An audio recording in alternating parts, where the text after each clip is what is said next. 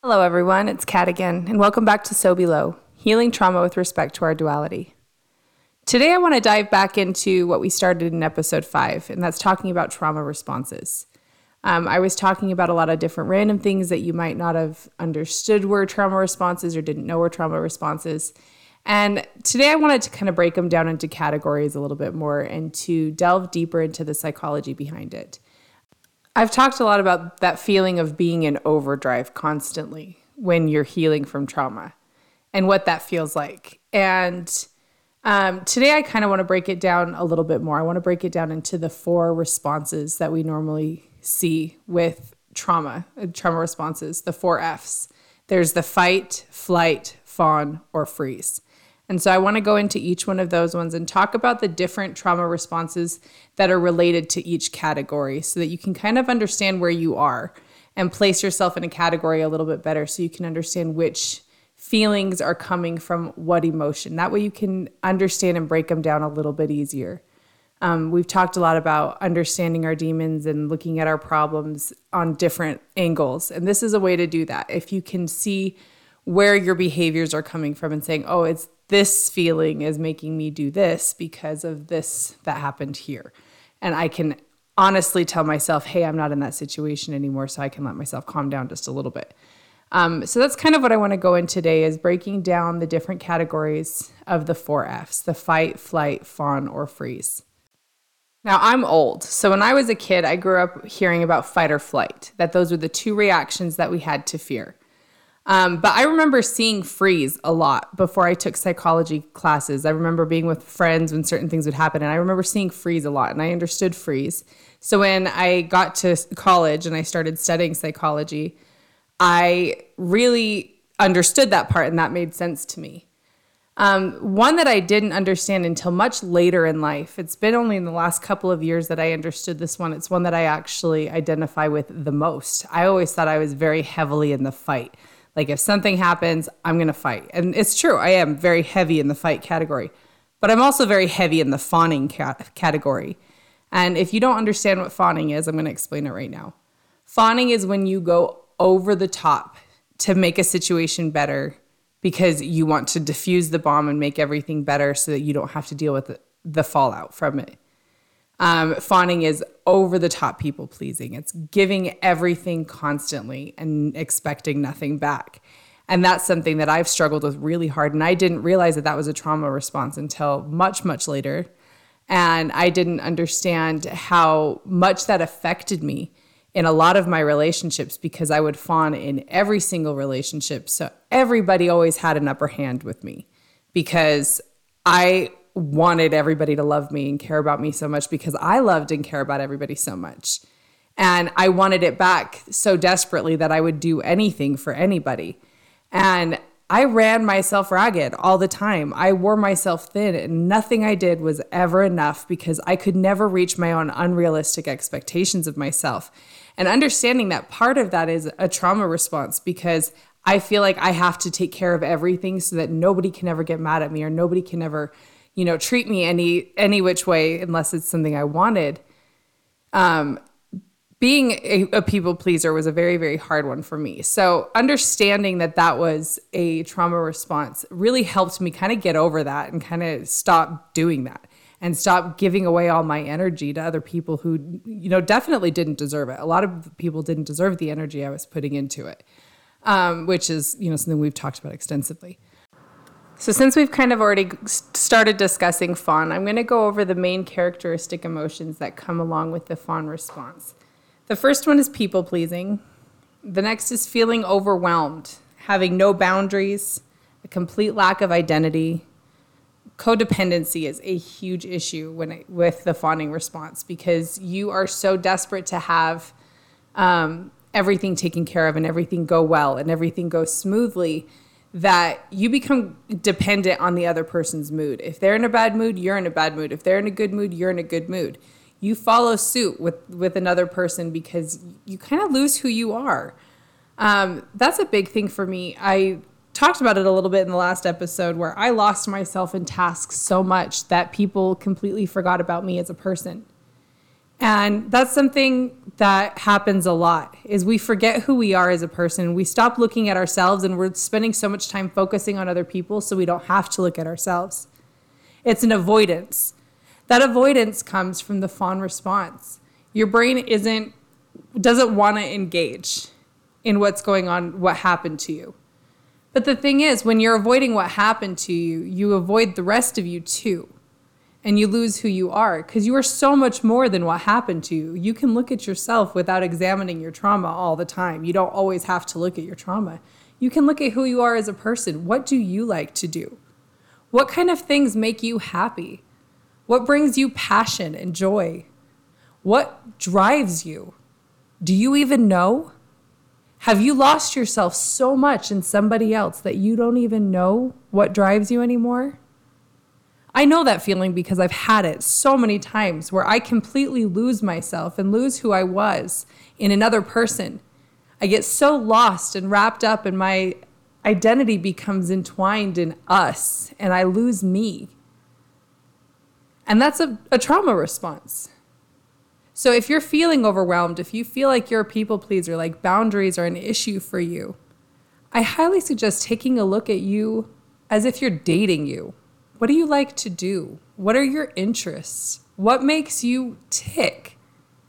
What makes you happy?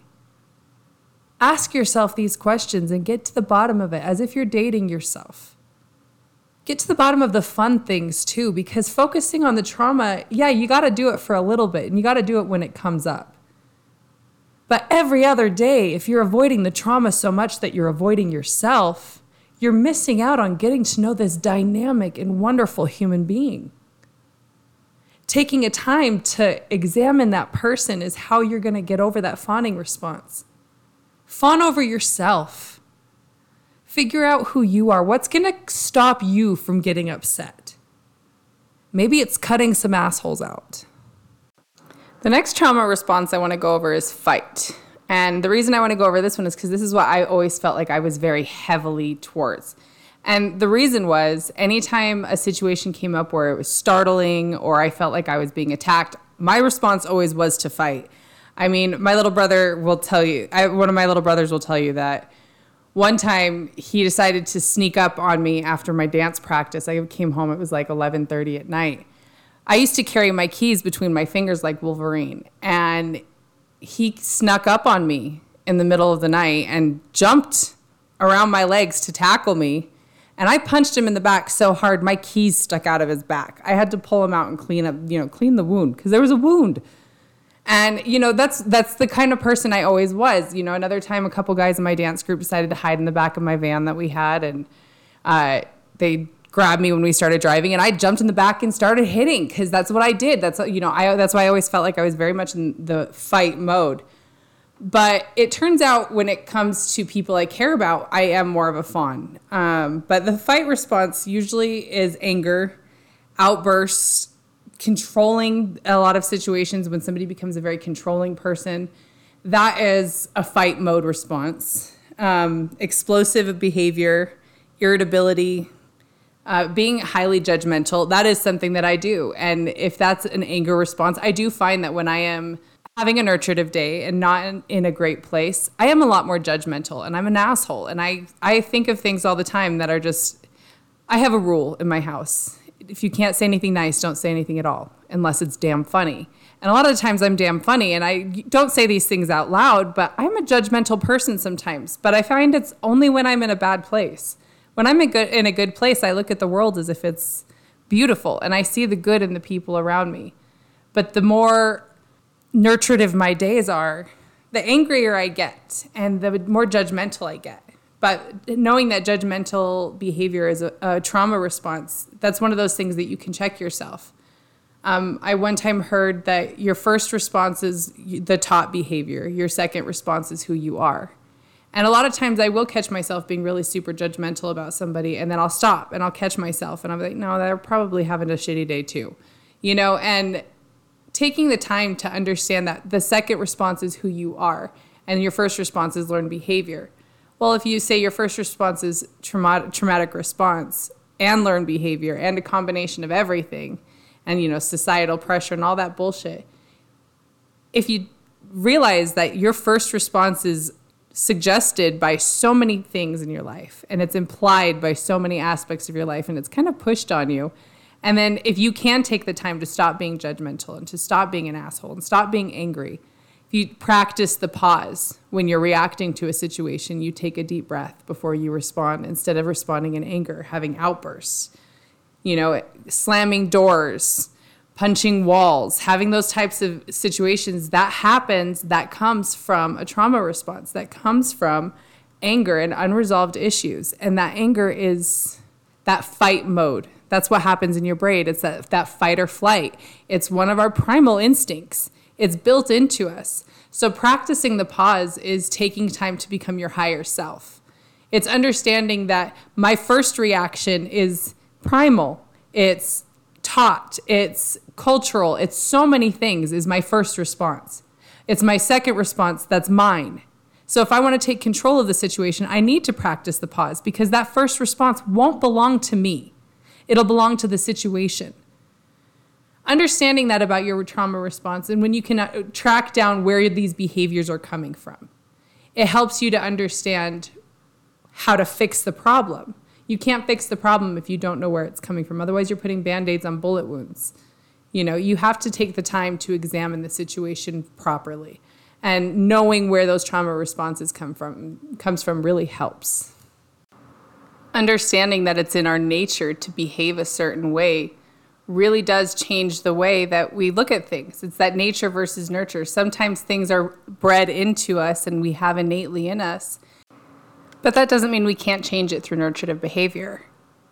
And the next uh, response I want to go into is freeze. Um, this one looks a lot like depression. And so a lot of the times we'll think, oh, I'm depressed. But maybe it's just you're in freeze. This is what your body is doing to recover from the trauma, to respond to what happened to you. Um, freeze looks like difficulty making decisions, feeling stuck and disassociating, isolating from other people, feeling numb, shutting down, being exhausted all the time, being completely indecisive, sleeping all the time. This is what freeze looks like in the long term. If you're constantly in freeze mode, it's going to look like depression. And if you treat it like depression, you know, it might get better and it might not. If you understand that this is a symptom of something else, that helps you put into perspective where you're at looking at these these feelings of numbness and saying, "Hey, this actually probably isn't just depression. Maybe I'm feeling numb because I'm not feeling completely safe in my situation." So you can start examining the relationships in your life and you can start examining the things in your life that might be making you feel unsafe, that might be triggering these feelings of freeze. When you disassociate from a situation, when you uh, completely just isolate yourself and take yourself away from social situations because you'd rather not deal with them. Yeah, that looks a lot like depression, and depression is definitely a symptom of, you know, trauma. But if you're looking at it and saying this is my freeze mode, that tells you that you're feeling imbalance in your life. And it's time to examine the relationships and the people and the things in your life that might make you feel imbalanced it's our responsibility when we're feeling those feelings to decide if it really is depression, which is chemical, which you maybe should be medicated medicated for it. But maybe medication isn't the thing for you because maybe you're not actually depressed, you're just frozen. You're stuck in a moment and you need to get out of it. And the only way to get out of it is to examine the situation and make sure that you're free from that situation for real. Maybe you still feel stuck because you haven't taken time to acknowledge the change that you've made. Maybe you haven't taken time to acknowledge the progress and where you've gotten yourself. Maybe you just need to take time and say, hey, look, I actually am in a safe place. I've progressed so much and come so far. I don't need to feel like I'm frozen and stuck anymore. Sometimes just the realization of putting yourself into perspective and understanding that you are safe. That can change the way that you look at things. Words are powerful, and speaking things out loud is how you figure out what is causing your problems. I mean, if you're putting things into perspective and realizing where they're at and you're still not getting better, go to a doctor. There are things out there to help take care of it. But balance is necessary. And if you have balance in your life, you shouldn't be feeling these feelings of freeze. This kind of trauma response benefits from talk therapy. So, talking it out with friends, going and seeing a therapist, figuring out a way to have a conversation and say things out loud. That's a really good way to help with this type of trauma response. Now, the final F that we're going to talk about is the flight mode. We all know those people that run from every situation that just can never seem to stick anything through. They quit before they finish. They quit before it's over, you know, they break up, they run away. Um, those are obvious flight responses, um, but there are some that are not quite so obvious. There's somebody who's a workaholic. Sometimes people throw themselves into their work to avoid their issues. And they say, you know, they're doing it for their career or they're doing it for, you know, the company or for whatever reason, you know, that they want to make their money because they have all these goals. But a lot of times those goals are masking the trauma that they're avoiding. Um, overthinking and being anxiety anxiety ridden. These are things that are very common with the flight mode response. I know that when my anxiety is up, every single issue becomes a giant glaring issue. It becomes the end of the world. I can't handle any tiny little thing because I have so much anxiety or I'll overthink something so much that by the time it happens, it's just like manifest destiny. And I knew it was going to happen, but it probably happened because I was sitting there focusing on it so hard. A lot of times, overthinking is punishing ourselves twice for something because we punish ourselves if it's going to happen or not. And then if it does happen, we got punished again. But if it doesn't happen, we punish ourselves for no reason. And then we kick ourselves for feeling so worried about it. And then it's just another thing to punish ourselves for. Anxiety is a vicious cycle of tearing yourself down constantly because nothing is ever enough. And then it's constantly uh, assuming things from other people before we know any of the facts. Tracing these feelings back to our primal instincts allows you to kind of give a lineage to your pain and a lineage to your your feelings and your emotions. When you can trace it back, you can understand it better. It's like when a doctor takes your family history so that they can understand what you might be in for. Find out if you have, you know, an Alzheimer's gene or find out if they should be looking for diabetes or looking for something that's very genetic. Um, understanding your trauma on every single level and being able to trace it back to the primal level allows you to be able to separate yourself from your your pain and allows you to take the time and say, "Hey, where is this coming from?" Which when your flight mode is engaged, honestly, that's the easiest one to kind of hyper focus on those things hyper focus hyperactivity um, being a perfectionist having really ocd tendencies um, that is a flight mode response. That's one of our primal instincts. Um, i find I, or i found that with fawning and flight and uh, fight all of these different modes i found myself experiencing all of them.